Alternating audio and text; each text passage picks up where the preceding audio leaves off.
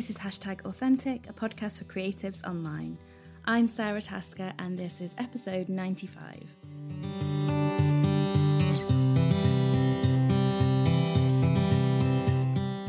Hello, wonderful humans. How are you all doing this week? Today's conversation is one I've been sat on since before lockdown number one. Feels like forever ago, and I'm not really sure why or how that ended up happening. I think I've mentioned already that when the first lockdown hit, nothing I had banked felt entirely appropriate to share. We were all kind of reeling, and I knew everyone was struggling just to kind of get by. And then momentum took over, and there was all sorts of different episodes to share. So I've gone back and made sure that I'm going to be sharing everything I have with you guys because this is such a great conversation. It's one of the best conversations I've had in a really long time, and we went way over on time because of that. But there was just so much I wanted to speak to today's guest, Mel, about. Also, because the conversation is a little bit more historic now, um, there's a couple of things that maybe I'd answer differently or comment on differently in the time we are now, just here and there. Things that I was semi tempted to go in and edit, maybe to say slightly differently, and then I thought, no, let's just let it stand alone I'm probably overthinking it, and we're all able to listen and take in the context where it was, I think. So, let me introduce you to Mel. She runs a business in Northern Ireland called Assembly, and it's really a community for women who are looking to get into personal development and foster courage and become more true to themselves. But she's also the co founder of Freedom Acts, which is an anti human trafficking non profit she started, I think, in her 20s, and she's a blogger and she's a mum. So she's just got so many different angles to look at things from, and she's a really fascinating person to talk to. I think Mel and I first met, I was trying to remember this, I think we met in Instagram DMs when we had a bit of a disagreement about something, like a little bit of a debate. And I love that she is one of those people. We need more of this online, I think, where you can come at something from two different viewpoints have a conversation and still end with a mutual relationship, which is what I now feel like I have with Mel. So enjoy this hour long conversation, and I hope you love her as much as I do. Hi, Mel. So good to be talking to you. Hi, Sarah. How are you? I'm good. How are you? Yeah, I'm good. I'm in a quiet house and the heat is on, the kettle has been on. It is perfect half term bliss. Not many moments like that to be found in half term. Absolutely not. um, do you want to give everyone a quick introduction to you and your work? Sure. Um, so my name's Mel Wiggins. I live in beautiful, complicated Northern Ireland. Um, and I live here with my, my husband, Dave, and we have two kids. Uh, and I run a business called Assembly, which is a community for women um, who want to be more true to themselves. And we do that uh, through lots of in person events here in Northern Ireland and an online members community and group coaching and one to one coaching and all that kind of stuff. So that is me. So, what do you call yourself if you're at a party and someone's like, So, what do you do for a living? Oh, that's a really good question. I don't go to many parties. no, me either. This is a very theoretical question. I'm like, no, I'm like, oh, what would it be like to go to a party?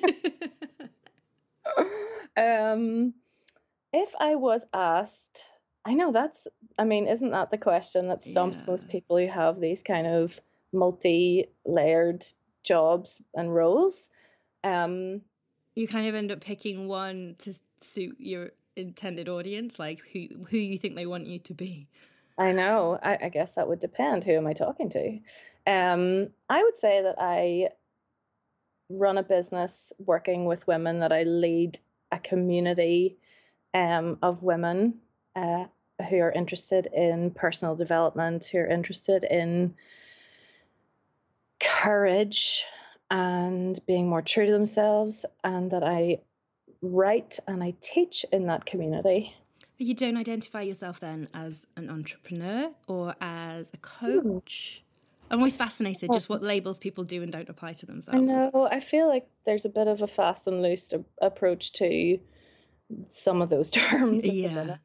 Um, and I'm tiny bit reluctant to just uh, sit on one. So I would say that I run a business. I like that. Yeah, and that there's lots of different parts to that business. And because that is the real thing, isn't it? Like whether you identify as a multi hyphenate or as mm. you know as a coach or as a teacher or an educator, the real day to day work is actually the bigger picture of running the whole business. It is, and I think that there's lots of nuance in, in those words, and you know, lots of nuance isn't always um, acceptable in a party situation. yeah, yeah, you don't have time. I'm the person who'd be like, let me take you over to this corner of the room and let me talk you through. because who's got time for small talk? I want to get straight into the good talk. Yeah, I'd be like, and now I want to hear all about your fears. yeah. So, how did you end up where you are now? Because this is so different to the work that you were previously doing. Yeah, so my whole like potted history of my career, my work in life has been in the nonprofit charity sector. So, um, I guess kind of similarly to you in some ways, there was um, like I I went to university and did a youth work and theology qualification um, I went straight out of uni into the nonprofit charity sector, working in homeless shelters, working in kind of social movements um, to do with uh, social justice and that kind of thing. Um, and then that was that was in London. So I studied in London and lived in London um, after uni for a while, and then my husband and I got together kind of long distance, and I decided to move back to Northern Ireland, which I never thought I would do. Um, I was like, I love the city life, and um, Northern Ireland's so small in every single way, physically and in the mind and all that stuff. And I never imagined that I would come back to live here, and also that I would love living here now. But um, when Dave and I got together, and I decided to move back um, I had I, I had just finished up a job in London working for a for a charity that was exploring the issue of modern slavery. So I was really like my interest was really piqued at that time. Like I I was in an office doing kind of admin work for this charity and this new team looking at modern slavery was kind of starting up and I was just kind of swiveling my chair around to listen to their conversations mm. and kind of learn and uh, volunteer for different things. So when I moved back home, I, that interest just kind of stayed with me, and um, I started to look into the issue here in Northern Ireland and in the south, and look at what that was like. And it almost kind of spiraled from me being interested in it to then people wanting to talk to me about it because uh, there wasn't a whole lot of conversation about the issue of human trafficking, modern slavery, exploitation, all of that stuff. So um, I did a good bit of research. A friend and I kind of teamed up and we did a lot of research into the issue locally, realized that there were huge problems and huge gaps in the system. And we decided we were going to form like a volunteer group. So we did that um, kind of gathered a bunch of people who were also interested in the issue and started to do campaigning and public awareness and go to talk at different groups and I feel like I just have to stop you for a moment there. That is huge all in of itself. Like you went from an interest in this to like these are the things that a lot of people would love to do but never quite find the skills or the time or the energy to to bring together. What do you think it was that was kind of pushing you forwards with that? I just I love um I'm a real like starter of things. Like I realized that recently about myself. Like I really love the initial like this isn't being done. Let's let's see how we could do something here. I love to kind of bring people together in some ways. I guess that's that's kind of been a pattern. Um, and I don't know, maybe it was, I, I always say when people ask about this, is that there was a real mix of it being the right time for me to explore this stuff, the right kind of time in the political climate in Northern Ireland for people to be asking questions about this issue. Um, there was a curiosity around the general public around the issue, and the momentum kind of garnered itself, and we kind of went along for the ride. Mm-hmm. You know, like it's such a it's such a curiosity inducing subject. I think it's a there's a lot of people really fascinated by how this could happen, how it happens, you know, generally, I think. Um, it's interesting to me as well. I, I feel like you're the first person who's like, say you say that so neutrally. Like I almost feel like like a lot of people might feel that it's wrong to be curious about subjects like this. That like you should either already know it all, or that like pers- pursuing it out of your own interest is somehow not selfless enough. Mm. I don't know if I'm articulating that very well, but actually, like the idea that just curiosity, just curiosity, and like, what, how is this a thing, can still be a real power, powerful force for good. Yeah, absolutely. Oh my gosh, I love curiosity. Like it, it's a big value of mine, but and especially so at that at that time, this was like nine years ago, to, um, well maybe ten years ago uh, when this started. No, actually, I'll tell you when it was. I was pregnant with Levi. This seems to be a bit of a theme. I like get pregnant, have some sort of identity crisis that I'm going to be crushed into just one role, and decide to kind of rebel against that and and look into other things. well, it's a period of creativity, isn't it? You're literally creating with your body, so. It definitely was a little bit of rebellion as well. I think. I think it was a little bit of a I'm terrified that this this role that's impending is going to change in every way that I won't have any outlet for things that I feel passionate about. So I'm going to get in there before it happens. So interesting. Explore stuff. Yeah, it definitely. It definitely was a bit of that, if I'm being honest. Um, and I remember we had just moved back to Northern Ireland. I was pretty heavily pregnant, and I was just literally on the sofa looking up phone numbers on, for like the police, for like women's aid, any kind of victim support service in, in Northern Ireland and cold calling them. And was, you know, I remember the first conversation I had with our local police team, I asked if I could speak to someone about trafficking, and they put me through to the traffic branch, like oh, no. traffic branch. And I was like, no, actually, that's not who I need to talk to. Um, so I yeah, that was a good sign that there was a little bit of work to be done even with the authorities.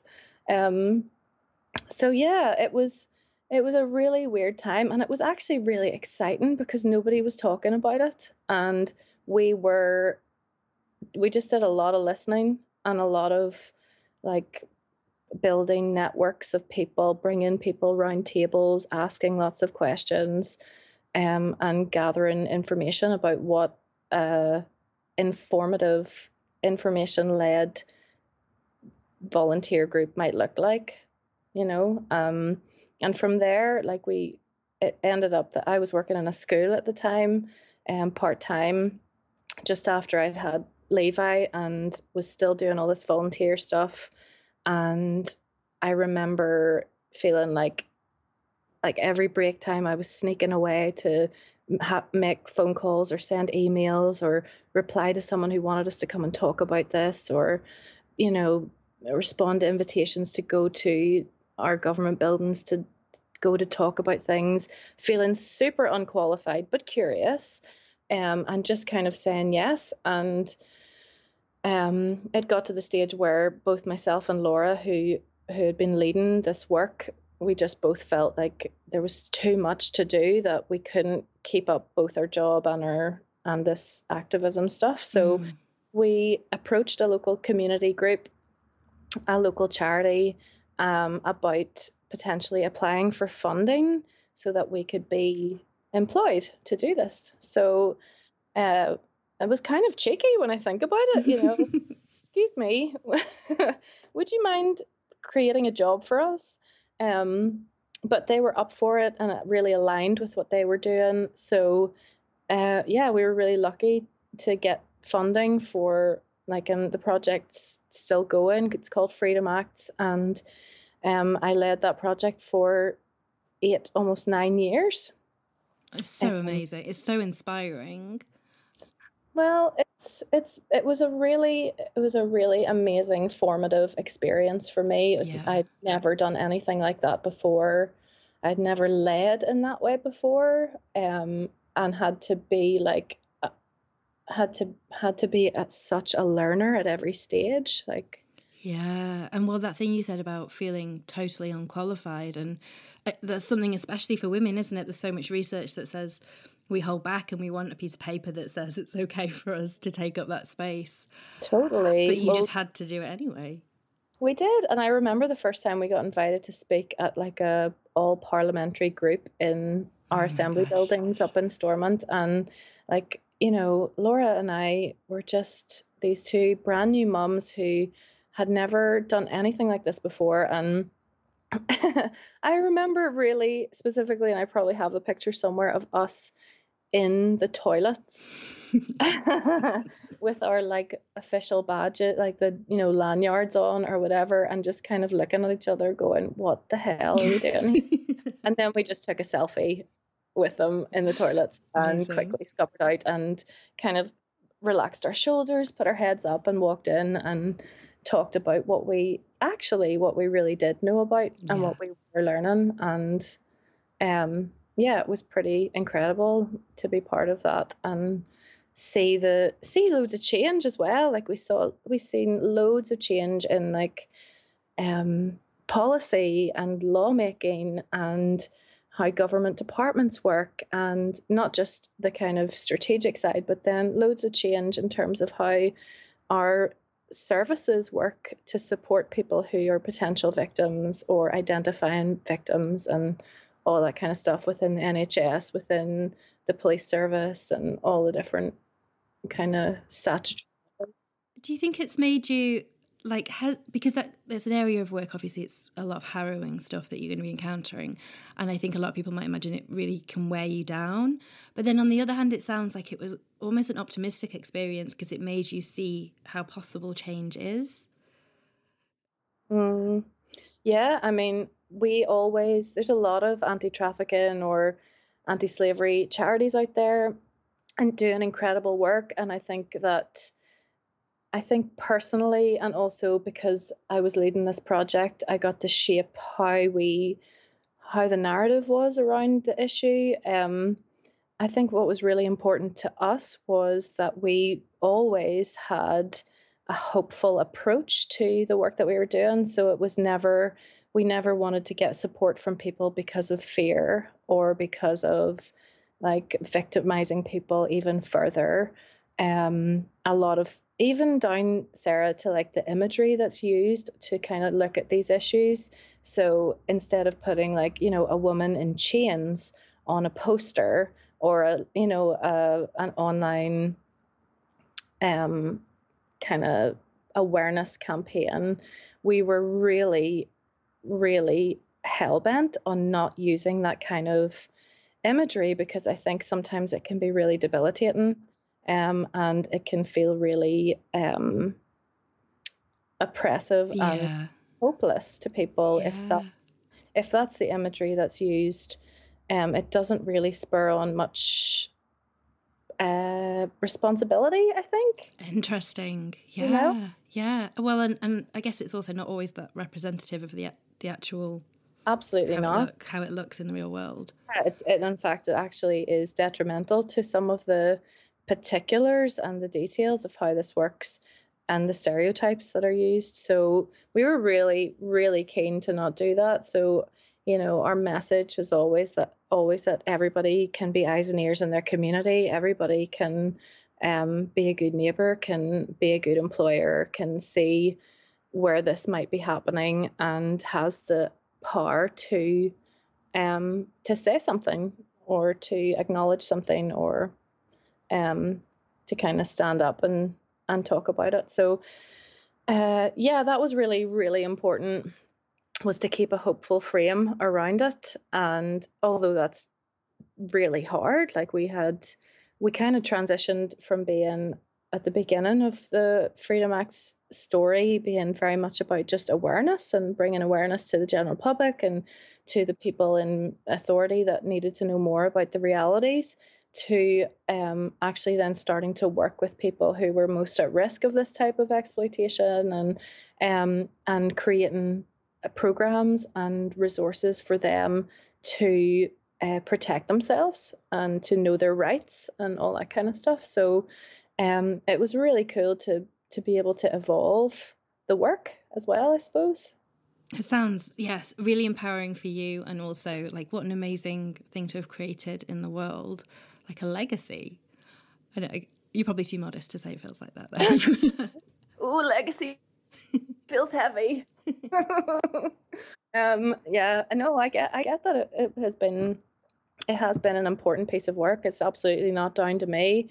Um, there's so many moving parts and people that were involved and ha- and are still involved in that work, and um, I am really proud of it. I have to say, and I think um, the decision to move on from that work was really hard.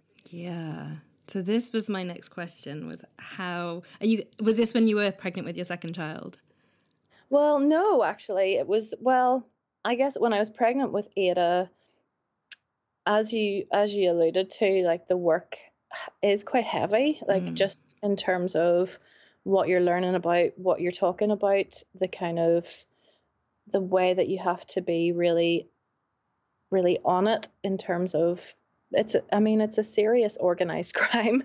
Yeah. Um so it's not it's not like super easy to go to work in that uh, context all the time and be strategic and all the rest of it. So at that stage, when I was pregnant with Ada, this is about three or four years ago, um, I just really I felt like I was missing kind of a female creative company.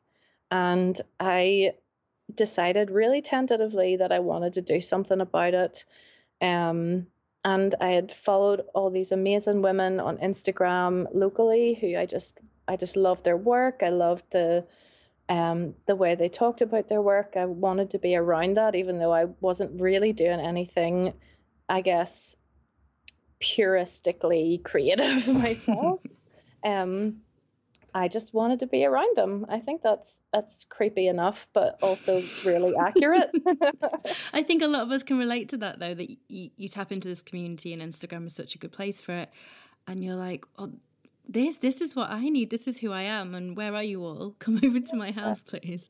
Yeah, totally. It just I just felt like that was a missing part for me, and every kind of sphere that I was involved in was quite intense, and I wanted something that was um a bit more relaxed and had a different energy. So I started to kind of ask around with some of those women that and just decided I was going to plan like an informal gathering something like dinner and a workshop or something where we could get together and like chat and like I was all this time I was kind of blogging um and had a blog that I was writing about different things whether that was like ethical issues that really connected to my work at Freedom Acts um or family life it was a whole mis- mismatch of stuff and so I yeah I just wanted to gather these people together, these women. And so we did that. We had like a first uh, gathering, which I called assembly. I don't know why immediately I was like, I'm going to name this and mm. I'm going to create a name for this. But assembly was the name that came. And um, yeah, so this was t- 2016 in, in October, and we had this beautiful um, dinner and workshop in this orchard because we live I live in Orchard County, so there's all kinds of apple farms all over the place. So we did that. Um, and it kind of just spiraled from there. I call assembly my accidental business. it's kind of happened by accident. It kind of spiraled. So I think the pictures the pictures of the gathering went on social media and people were like, What is this? And can I come? And um, I was like, Yeah, I think you can come. So I planned another one and in a different venue and then planned another one and it just kind of grew from there um, from gatherings to then like ho- hosting workshops you know a lot of the conversation around the tables at these gatherings were, you know, about the insecurities of being a female business owner or a female creative and all the different things that are about the inner work that women just really wanted to talk to each other about. So I started creating these workshops where we could do that and I did some teaching and then um, that's it kind of evolved into a members community and then some coaching and running courses and stuff like that. So it's been really organic then.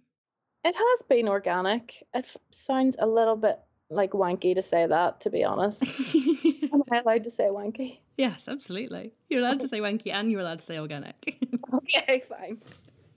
Um, that's in, why does it why does it sound wonky? Because it's a marketing term, or because maybe yeah maybe maybe. So I don't know. You're more comfortable saying it was an accident. yeah, no, and I get it. Like I and, and and you know what? To be truthful, there was a real natural progression of things. Um, there was for sure.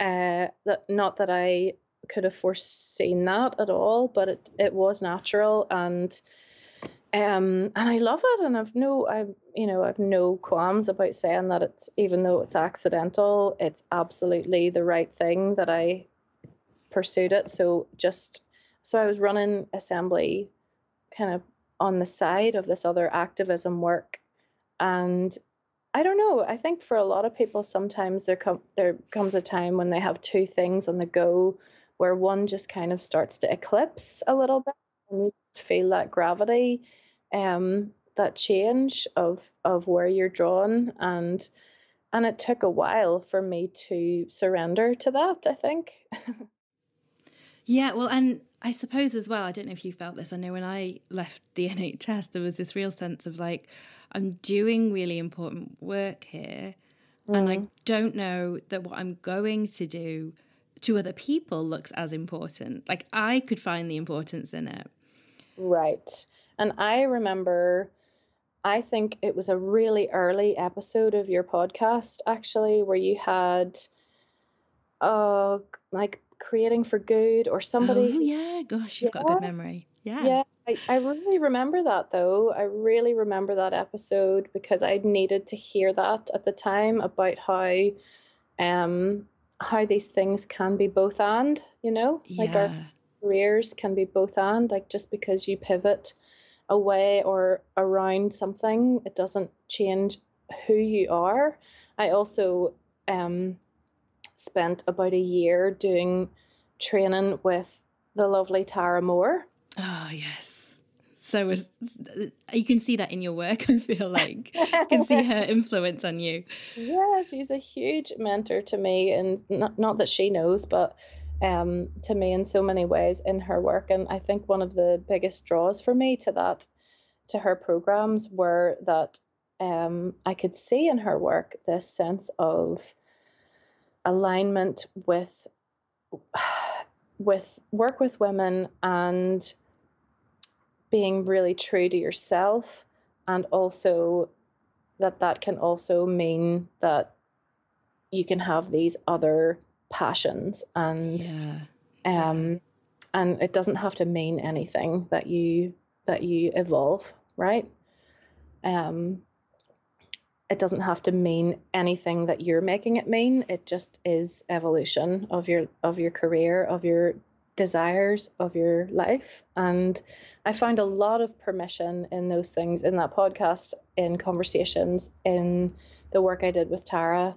Um, I found a lot of permission that I think was really important for me um, in deciding to move on from the work of Freedom Acts to let that have a new life with some other leadership and um, and to pursue where my where my kind of heart was being drawn to, which is this this work with women. And to be honest, I see it all in the same vein in so many yeah, ways. Yeah well, see it all in the same lens in lots of ways, if that makes sense. Absolutely. It's the same skill set that you need to turn up with every day. Yeah.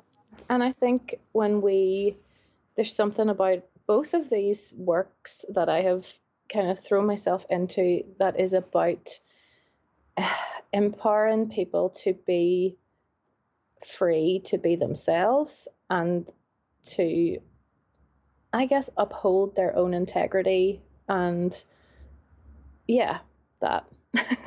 yeah. So yeah, completely. They're not.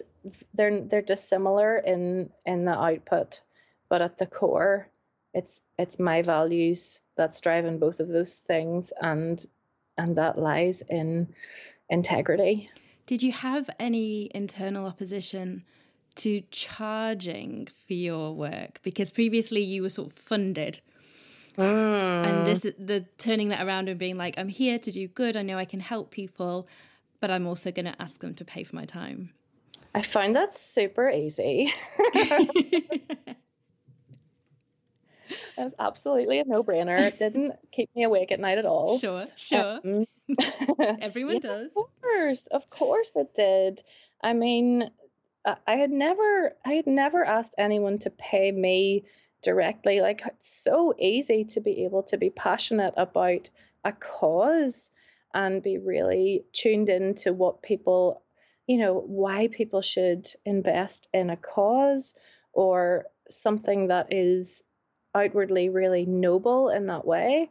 But um, when it comes to asking people to pay for the work that you do and the training that you have received and the knowledge you have and the skills that you have, it absolutely took a mind shift. I'm in a much better place with that now than I was at the beginning. But yeah, it was it was a real like inner critic fueled time yeah. to to move in that into that space for sure. I yeah. see it so much like in in the people I speak to in the industry and in, in, in I'm sure it's the same for you like as women are showing up and and when you have that kind of deeper calling to what you're doing that you do have a a need to help people or a desire to help people it feels really in conflict with also wanting to make money yeah. Um, but it shouldn't because, of course, it's the making money that then enables us to help more people and to scale it and to, to reach more people.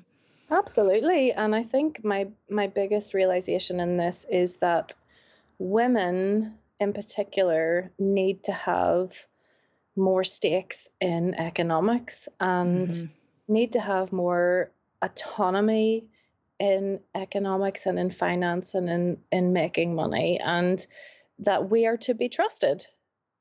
Actually, I think that's the thing that I have kind of distilled my thinking around this into is that women are to be trusted. We can trust ourselves. Yeah. Money and do good with that and to be the kind of women that earn money that we want to be and that other people can trust us you know but that is that is a real unlearning of so many things that it takes to get to that point of realization and that's a lot of the work that i'm doing in assembly with women is around this too. Um because like let's look at facts. I mean it was only in the 80s where women were allowed to get a mortgage this blows my mind yeah. guarantor where they could actually have access to an independent bank account um, you only have to look a little bit down the line of your own family history to see that, you know, women didn't have the opportunity to work outside the home in the same way. And our currency has been likability, hasn't it? Yes. Like our currency to be able to maneuver safely in the world and to be provided for and to be safe has been be likable, be small, be compliant. Get a man. Right. All of that stuff, like be provided for. Be attractive. So, yeah. Yeah. All of that stuff. And and so to unlearn all of that, like the centuries and centuries of of not having that kind of autonomy and liberation, I guess, is going to be hard work and is going to take some unpicking. So I I'm pretty patient with with that whole that whole side of things, you know, that yeah. it is patient with yourself about it. Yeah, I think so. I've had to be. I think so. I find it comes in waves. So you deal with it and you tackle it and you're like, oh my gosh, I've done it. And then you hit the next level. Absolutely. Um, Just and, keeps and coming. You wobble and you need to have a, a, a gentle chat with yourself yeah. and some some trusted people who get it, you know, because I don't, you know, there's still a lot of women who just absolutely do not believe that they can make the money that they want to and trust themselves with it. Yes, I mean, that was huge for me. It's so interesting you say that about trust because that was huge. And even now, like there's certain upper limits where as soon as like the sales gets into an area that feels too scary, it is it's scary. Like I can't be trusted with that. And and sometimes I'll say to my husband, like, are we allowed to do this? Like, is, am I going to get in trouble for making this money? Totally. When am I going to be caught out? Yeah. Uh, I don't think men think like that, though. Really. No. no. And it's yeah, it's a really great conversation, and I am the awkward person who brings it up with with people who don't like to talk about it. How do you feel about making money? yeah, well, the more we talk about it, the less alone and stigmatized we all feel about it. Um, I blow my family's mind whenever I talk about money, not in a good way. I don't think they're deeply uncomfortable, but I'll oh, still oh, totally. doing it. I mean, I'm the only like my mom. My mom passed away about three years ago, and so I'm actually I'm the matriarch in our family now. And so I, you know, there's me and Ada. I guess like she's 100% my sidekick. Um, but she's three, so there are limitations. But you know, it's my dad and my brother and my my husband who are all incredible men and really supportive and stuff. But there, but it is also really new territory for them in lots of ways that I'm, you know, the main earner or yeah. you know, or that I, you know, I have a business that sustains our family as well as my husband's, you know. Um, so yeah, that is family are fun, right? always, always keep you on your toes. And actually, again, like even the dynamic with my husband Rory, like that shift where he used to be the main earner and I was on maternity leave for part of that time. And then now, like he literally works for me. So I'm his boss and the one who's kind of holding the purse strings. And that's been like a real work in progress for us to shift all the dynamics and and find out what feels fair. I know, and that and that's such a dance, isn't it? All the time, yeah. it's a dance, and you know, Dave and I, Dave is so not threatened in any way by by the things that I do. He's he's so excited about the work that I get to do, and he sees that that's it's really fulfilling for me. Um, but it does come up, you know. It's not like it's it, it's not that it, it, it's in these little tiny ways sometimes that it comes up and you have to kind of readjust what you think. Do i really think this? Do i really believe this? Are we yeah. having this conversation that is uh, the right conversation here or is this about something else? Yes. Yeah a lot of self-coaching along the way. Yeah what are we really talking about here whenever we're saying that this isn't fair or whatever? I'm going to link actually to um i'll put in the show notes an article i wrote for stylist about when my husband bought his mum a £200 suitcase for Christmas. I remember reading this. And this part of me came up that was like, that's my money. How dare you? I don't know where it came from. But like, I'd bought my mum a bottle of wine and I was like, what's going on here?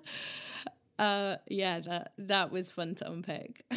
it is, it is, and it and it is a like a, a process of figuring that out. And yeah, I I really I really love I really love the process as well as it as it's uncomfortable because I know that it's super important for me and it's super important for my daughter and my son to kind of see a different way of of the traditional thing, you know? Yeah, this is how the future is going to be changed. And and this is why this work is still just as important and we can't break things into like hierarchy of needs.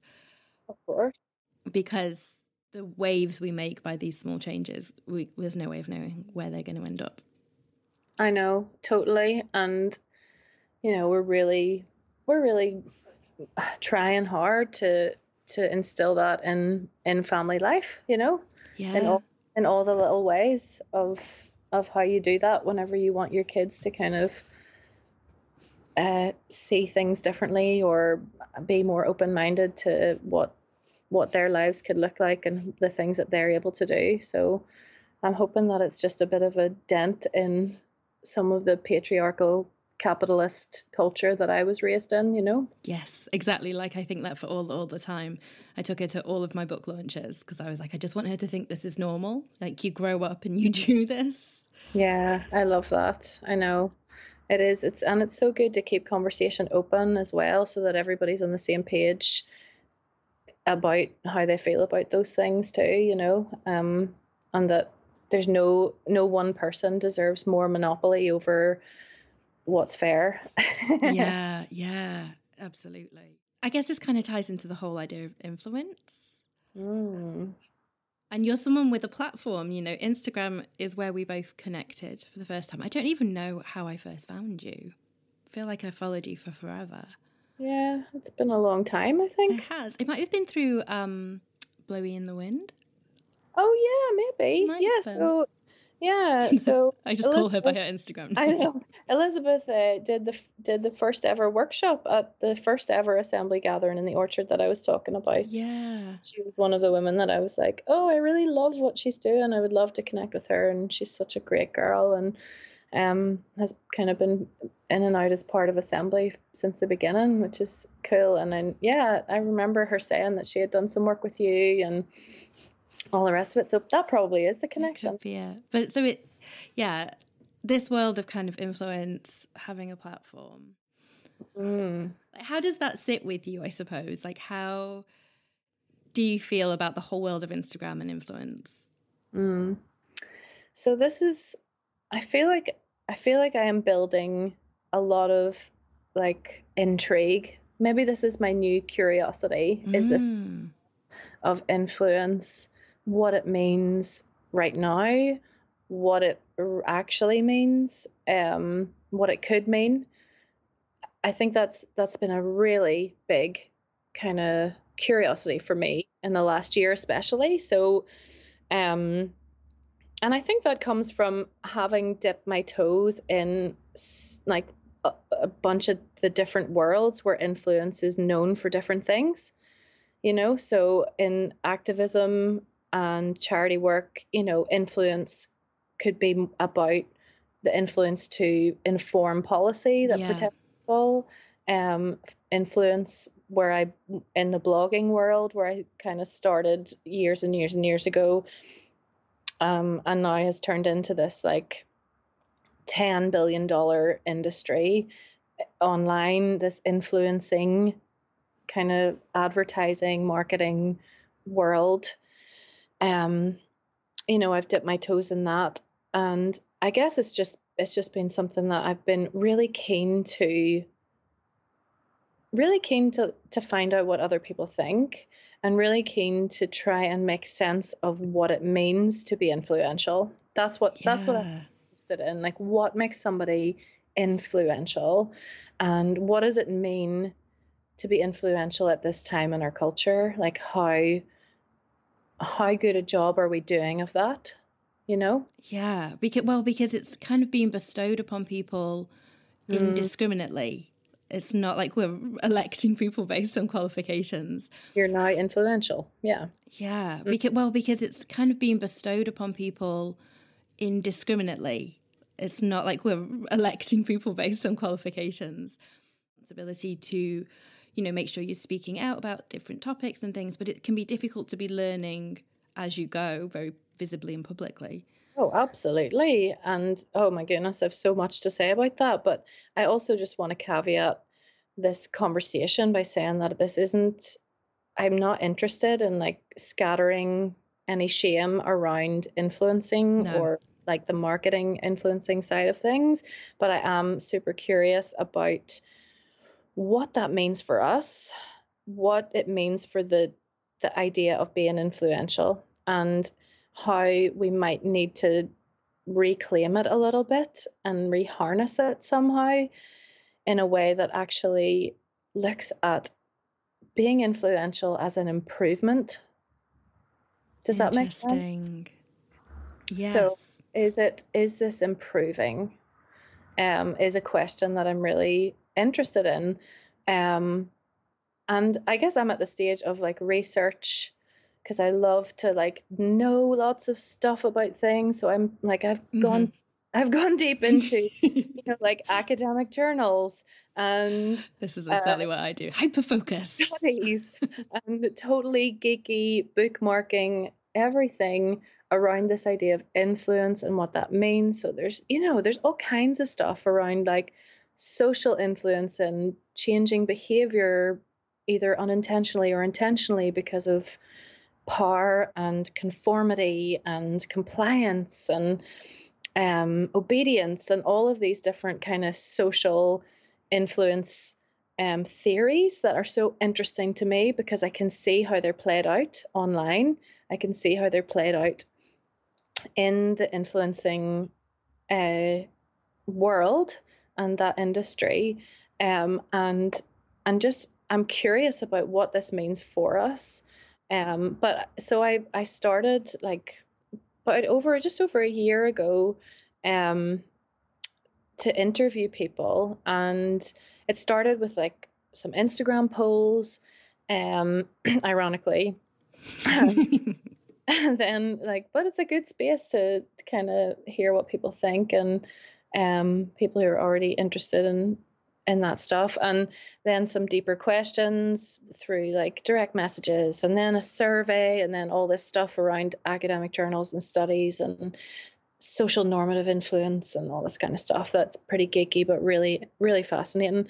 And i feel like i'm scratching the surface but starting to put some ideas together about what it actually means to be improvingly influential um, and that is that is an amazing amazing concept to me that someone yeah. can be truly improvingly influential um, and the and the kind of research and the things that people have said and what i'm pulling together in all of this has been so like fascinating um, because i think when people are really posed with this question of who are the people that are really influential to you most of us like when we reflect it's really personal mm. you know? like it's not that person on instagram like no. it's it's the people it's the grandparents and the mentors and the teachers or the parents or whatever that have actually had this direct access into our lives and um and there's this really personal layer to what makes someone influential. And then there's a social layer to what makes someone influential to us. So who are these who are the leaders and the thinkers and the innovators that have shaped your worldview and your culture and the people that are in your you know in your eyesight that are showing you something that's really good and true that's influencing your thinking and what you do um that is really interesting as well. And I I've started to kind of look at the themes that have been coming up because it's been really interesting. Um, because there have been really, really recurring themes around the people that have been really influential to us, both personally and socially. Um, so tell me about the themes. Yeah. So so there's these th- these kind of themes that so uh, there was a whole I came up with this whole list of like you know there's probably like 60 or 70 attributes and distinctions that people told me through this kind of research about what it was about that person or that in that social setting or kind of cultural setting and personally that made that person influential to them. And so i kind of spent some time looking at this list of things, categorizing them, shifting them into like boxes. I love this kind of stuff, by the way. This is I am like fully, fully here for that. And I so kind of like what what are some similarities in, in these things? And it came out that there was these three, almost these three like themes or pillars that seem to cross over within this personal and social influence of people that we find to be like that in our lives. So the first one that came up was that people of significant personal and social influence were people that were really acutely intuitive. Mm-hmm. That's so interesting. Yeah, people who are really acutely tuned in to their own intuition. So some of the responses I got were like, um, oh, that they had a really strong sense of self. or they had really deep convictions about things, or they seemed to be able to step outside of the noise and do their own thing or walk their own path, or they seemed to be able to try things that they wanted to try. Yes. And, and, and you know, and this has such a ring of truth to it. Like yeah. I am nodding along here, yes. And I just that's the word that came to me that fitted so much of that of those answers that came around so much of those answers. So it was this idea that people who are really personally and socially influential to us in this deep way are people who just are not swayed by the status quo. So they're they have this like access to themselves of their own responsibility, of their own sense of self. And like they can cut through the noise and decide for themselves what they want to do or who they want to be. Which makes sense because yeah. Like we we see that and we want that. That's a really difficult place to get to. But I guess also as well, like they are the ones then generating the ideas and doing the things outside of the norm that are exciting and new. Totally. And the world's super noisy, right? Like there's a million ways that we can be swayed, that oh voices gosh, yeah. of people how to tell us what we should buy, who we should be, what we should do, all of that. And I think what was significant about those answers around this theme of intuition was that people can, people that are influential, seem to be able to cut through it and develop these practices of listening and being really loyal to their own ideas and their own thoughts and accessing their own knowledge and wisdom and that that can be a driving force like I am obsessed with this idea. Sorry, it's just so many things pinging in my head.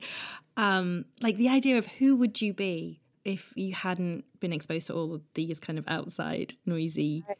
like who if you'd been plunked on a desert island at birth and just lived there, and then you came here, like you wouldn't know that like oh yoga makes you look middle class and affluent. Yeah. or like you wouldn't know that reading this paper is frowned upon and this paper makes you a good person. Like if you could just be who you were who would you be? I know.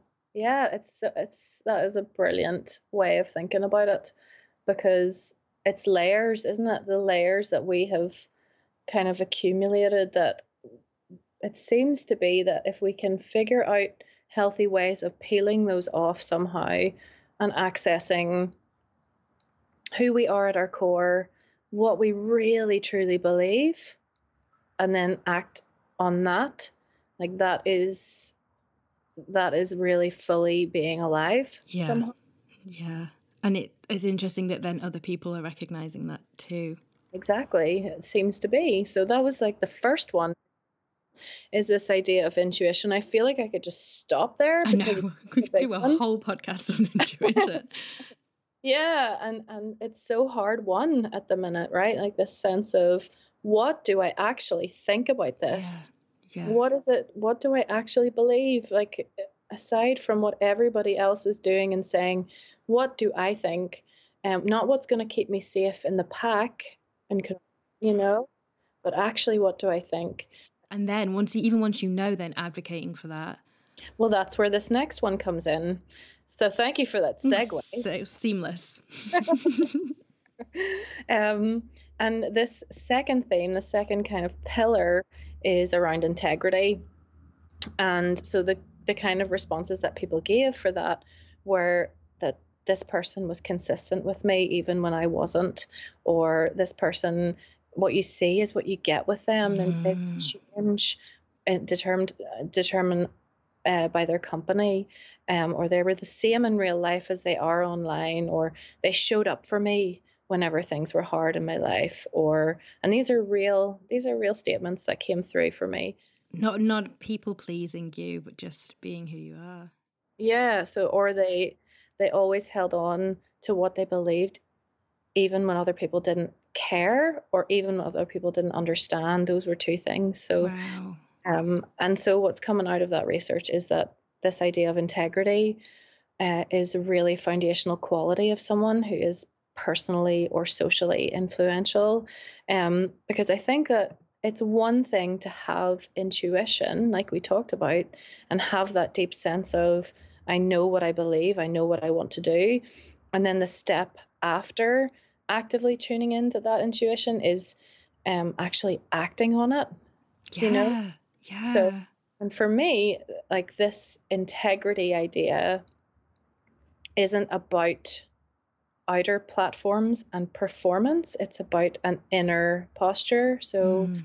it's about, it's not about, you know, it's about depth.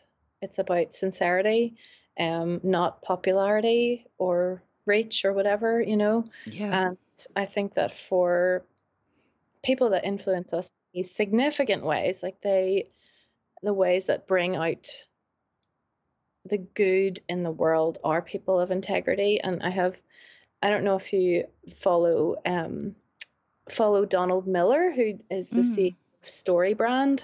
No. So it's a um, kind of, it's a really amazing, actually, marketing um, company that he founded. But his his original career was in writing. He's an author, this guy, Donald Miller. And his very first book is a book called Blue Like Jazz.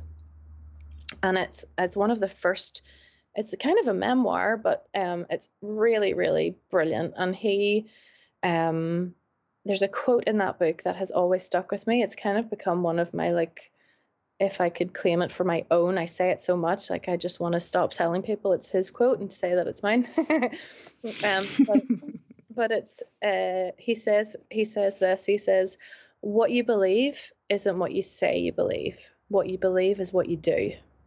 Oh yeah. So what you believe isn't what you say you believe. What you believe is what you do. So that to me is like this perfect. That's it. You know, example of integrity. So people that show up when things are hard, that do the work of being really flawed, that trust their intuition um, and then live out these things that they believe in. Yeah, because it's easy to say, I believe in these things. Mm. But then and, when it's push comes to shove, it's very hard sometimes to actually act it out. It is. And I, you know, I'm not here to be super noble about that and say that that's exactly how I live my life. It's totally aspirational to be, to have those qualities. Um, but it's just so interesting. Like from the research, this is what this is what is coming out. Like this idea of people who who know and are intuitively connected to their own beliefs and desires, uh, then have the integrity to act them out.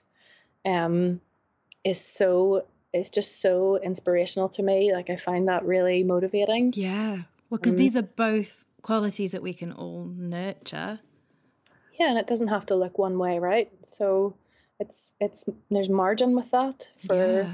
for all kinds of you know circumstances so that's the second one is this idea of integrity and then the third a kind of theme that seemed to emerge was this idea of impact so people that have great social and personal influence seem to have made some sort of lasting impact and not only not only have an impact, but they know that their actions have an impact and they take that responsibility seriously. What's so, an example of impact then? So, okay, so some of the responses around that would have been um, this person put language to the things that I had always thought, but I didn't know how to articulate. Right. Or they picked me up and drove me to the interview when I had run out of excuses for not going. Mm-hmm or they shone a light on something in my life that I didn't know was happening, or they called out something in me that I thought that I had lost and I was able to see that self in myself again. So it's still very personal. Still, very personal. Like, yeah. doesn't need to be on a grand scale of like they changed the world. It's... Yeah. Well, I mean, there were some things like you know people who put language to things that I had always thought like you and I could probably name several of like thinkers or yeah. you know leaders that we admire people in business who women that we look up to who have put language to things that yes. like, I didn't know that I thought that and now I do because you've said it. Yes. Oh my gosh. And I love that experience. I'm always seeking that out. Me too, big time. So that that kind of impact, you know, that can be a bigger scale impact for sure, but lots of it is personal as well. So small, enormous, all but it's all impact, you know, it's all people understanding that they have the power to have this positive impact on people and they take it seriously and they see the small things that make big differences and you know all of that. So yeah those are those are the three things that are emerging and i am not done in any way with this work like with understanding this with like being curious with digging deeper. I just i'm really thirsty for mm, my brain is absolutely humming with it. No and i'm even like straight away i'm thinking about it like just in terms of my little sphere of like instagram like yeah. how actually like when people show up with these qualities there's something there there's something mm. that we connect with. Isn't there? Absolutely. There really is. And sometimes what i think happens is that oh, well i mean i have a lot to say about that and i but i think it's tricky online i think it can oh, be yeah. really tricky to and that actually how influencing has evolved has made a lot of us really skeptical skeptical about each other. Yeah. Like yes. there's real kind of we we're deep down we're pretty tired of having to like burn calories to try and determine if someone is genuine. Oh you know? god, yeah. And or if they're just trying to like squeeze in us selling us or telling us something that for some other reason or mm. you know and we're burning a lot of calories trying to figure that out and that's quite fatiguing. I like I like that measure of it. Like this is this is costing me calories, guys. It is. You're gonna have to eat some cake if you keep this up.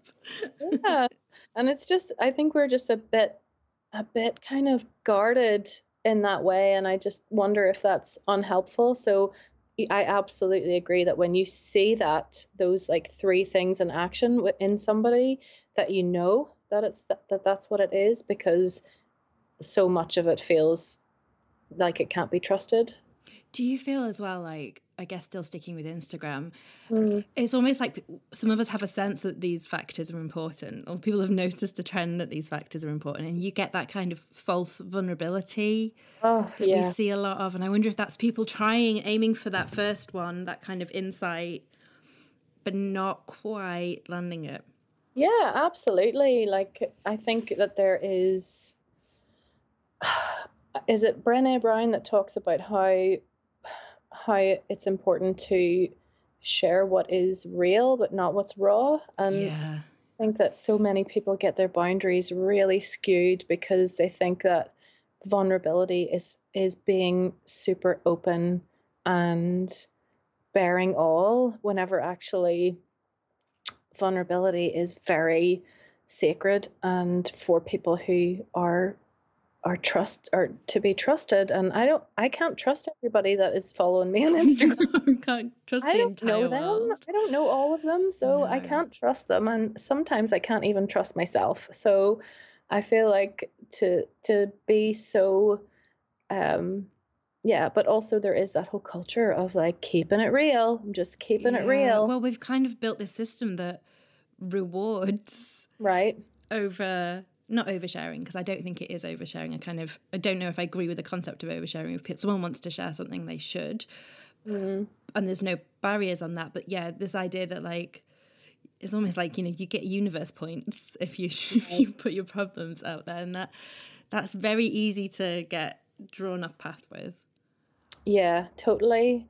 And I think that obviously everybody needs to come to their own, draw their own lines around that but I think that we have got to model some some healthy boundaries around what it means to um, to be authentic, to use a a, a, a phrase of your own, but you know, like to actually be uh, someone of authenticity without feeling like you can you need to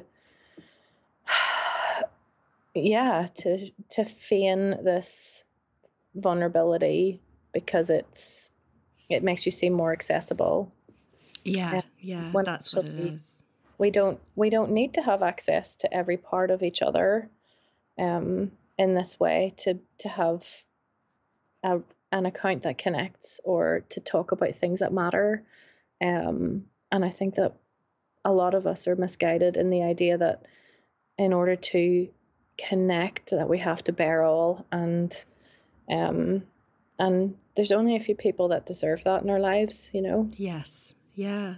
Well and and so one of the things like when I teach in Scrum is I talk a lot about value and then I give all these examples of the ways we get value from people we follow on Instagram mm. without realizing. And it can be so small. It can be like someone saying, Do you know what? I've started getting up 10 minutes earlier in the morning because I just want to have coffee before the kids get up.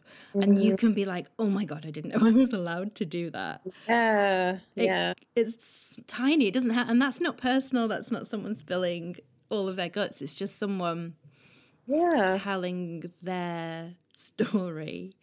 Absolutely. I i totally i love that example because that's so it's so freeing as well because value is so subjective isn't it? Like yeah. and and it's so nice to hear examples of that that are so seemingly mundane but actually they're permissive you know? Like it's that's really important that we hear that stuff because i think the beast is hungry, right? And uh, online, like the whatever the beast is, but like we are we are told that we need to feed it in order to to be seen and heard and i think that that's what it comes down to in lots of ways sarah is that like we are innately made for connection and to be seen and heard like and and so many of us deny that deny that need and yeah. it, it comes out in these different ways and sometimes it's this idea of feigned vulnerability for connection which isn't actually connection you know it doesn't meet the need it doesn't meet the need um but but it, that's what it comes down to like all of us we're all we're all just these little wired up humans who want to be seen and for someone to say, I see you. I think that you have good things.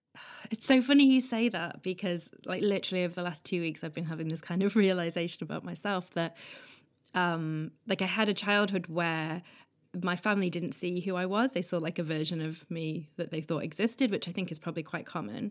Mm. Um, and I realized that actually the thing that always drove me, like the thing that made me show up online for years, was I was like, I need someone to see who I see, like to see me as I am.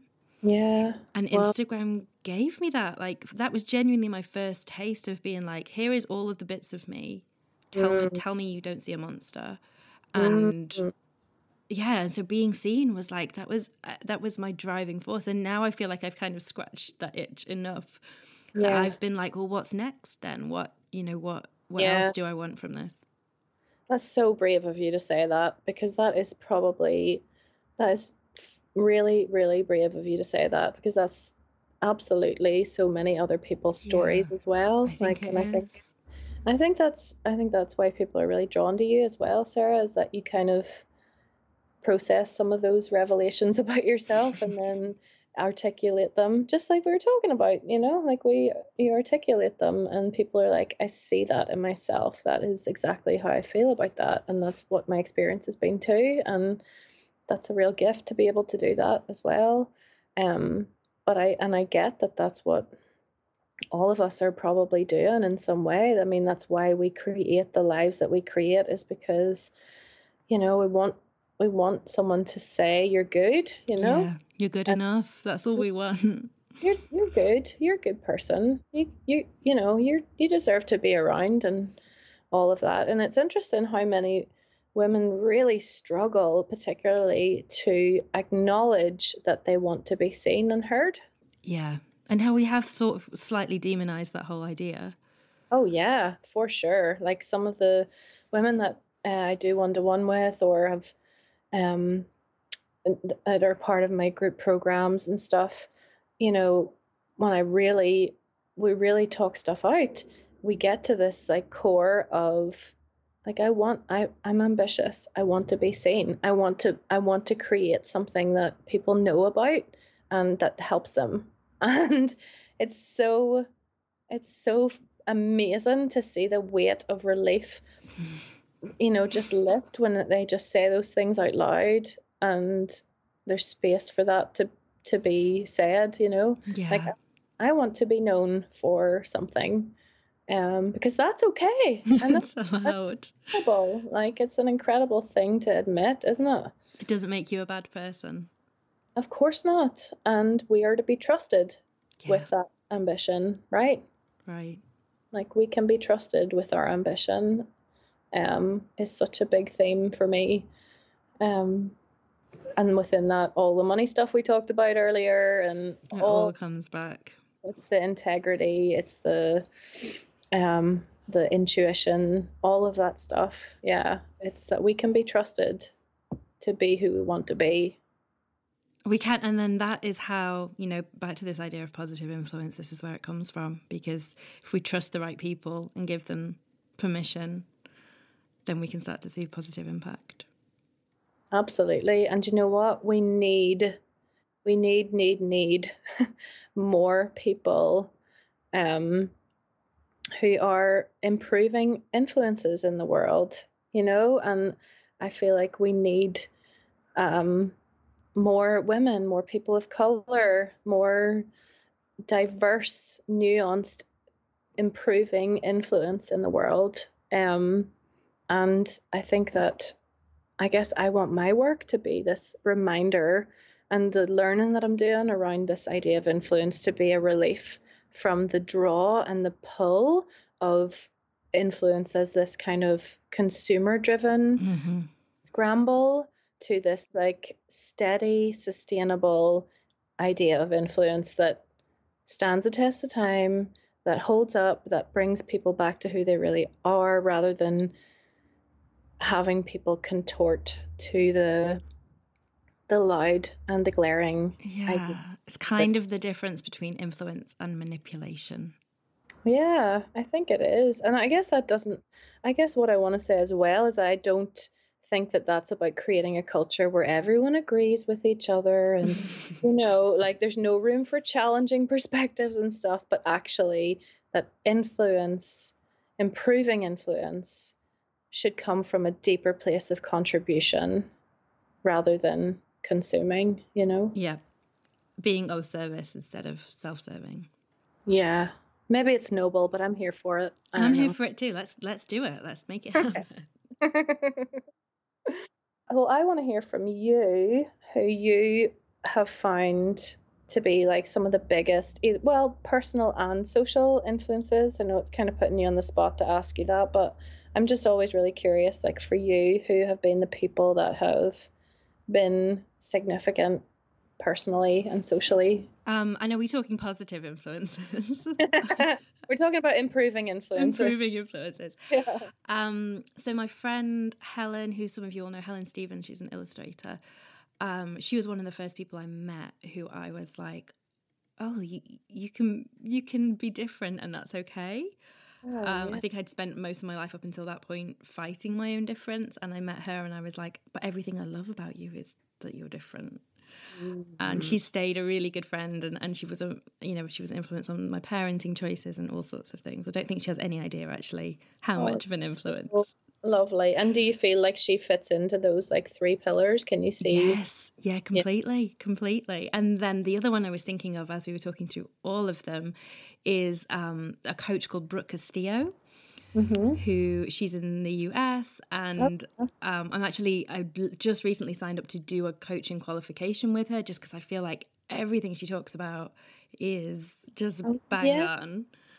Amazing. I've seen her work. She's wonderful. Yeah, and she like she's probably not for everybody, but she's completely like no bullshit. she definitely has that impact thing covered, and yeah, Yeah. she's completely like in tune with who she is, and it, that works for me. Like that, it I just you know where you stand with her, and I really like that. That's so cool. How about you? Oh. Oh. Um some of my biggest influences. Um I know it's not everyone's experience, but my parents definitely were. Um they were social workers when I was growing up and we were just like at a real open door in our house to all kinds of wonderful people who had nowhere else to go. Like it was just a that was a, such a formative thing for me to have mm. a like that. Um, there were some women who like were in my church growing up, even though I'm not connected to church anymore, but who just like actually really believed in me when I was a bit of a dick as a teenager and like a real know-it-all, you know. Um, my best friends are women that I look up to and really aspire to be more like. Like they bring out some the best in me in lots of different ways because of who they are. Um, I love.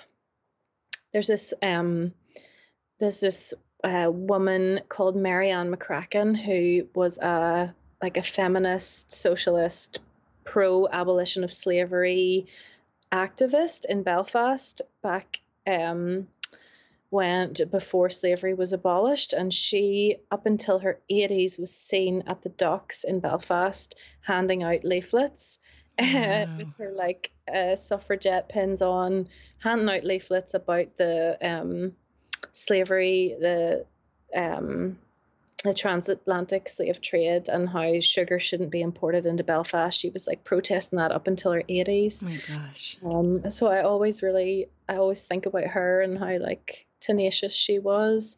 I love as a writer, I love Anne Lamott's work. yes. Yeah. Absolutely.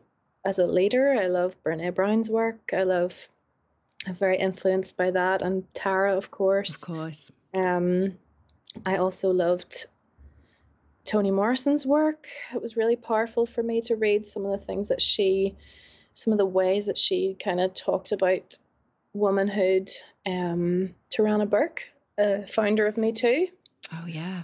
Um, she's pretty incredible. You've got uh, some. You've got way more answers here than I had ready. I, I just was. I was. It's part of the thing that I was like. I, I definitely want to be able to articulate people that fit that fit those categories for me. You know, like that that show intuition and integrity and impact. Like, but everyone I'm thinking of, like even as you talk, I'm like, oh yeah, that person and that person, and they all they all absolutely fit it for me. Mm. Mm. Improving, um, improving influence. Improving right? influence. Someone asked me this question actually at my book launch in Manchester, and mm. an hour before, my mother had decided she wanted to come. She hadn't wanted to come, and she decided she did. Uh, and so she sat next to my brother, and someone at the end said to me, you know, uh, what who are the women in your life that have influenced you? And my brother went to my mum, Here you go. This is your mum. Oh, did you say her? I didn't. unfortunately didn't. Uh, I don't think she expected me to. Fair enough. Yeah, she's probably fine with that. Yeah, that's awkward though. Yeah, yeah, but then like to break it down into those categories, I can see like you know perhaps why she hasn't had that influence on me. Yeah, yeah, and I'm not saying that that is like a formula for everything, but just everything keeps pointing to those things, and I just find it really interesting that you know any other response when I question someone about why is that per- has that person been really influential that they absolutely can slot those things into those three themes and yeah I don't know what I'm going to do with that. Mm, it's kind of a great responsibility now. You've got to use it well and use yeah. it wisely. I don't know. We'll see. And maybe there's going to be a some sort of opportunity in that to to share it in a way. I don't know. I think so. I'm excited to see where it goes. Mel, where can people find more about you and your work? So you can find me um, on Instagram. My Instagram handle is super fancy. It's at Mel Wiggins. um, and you can also find all the information about assembly, the courses I run, my coaching practice, members community at melwiggins.com. Amazing. And I'll obviously link to all of those in the show notes. Thank you so much. This has been fascinating for me. Oh, Sarah, thank you so much. I'm so glad we got to do this. So me wonderful. Too. You'll find show notes for this episode at meandorla.co.uk forward slash podcast 95, and I will make sure that links to everything Mel has mentioned in our conversation today. I will be back with another episode for you guys next week, and I hope you're taking care of yourself. I hope you're wearing your mask, and I hope you're washing your hands. Lots of love.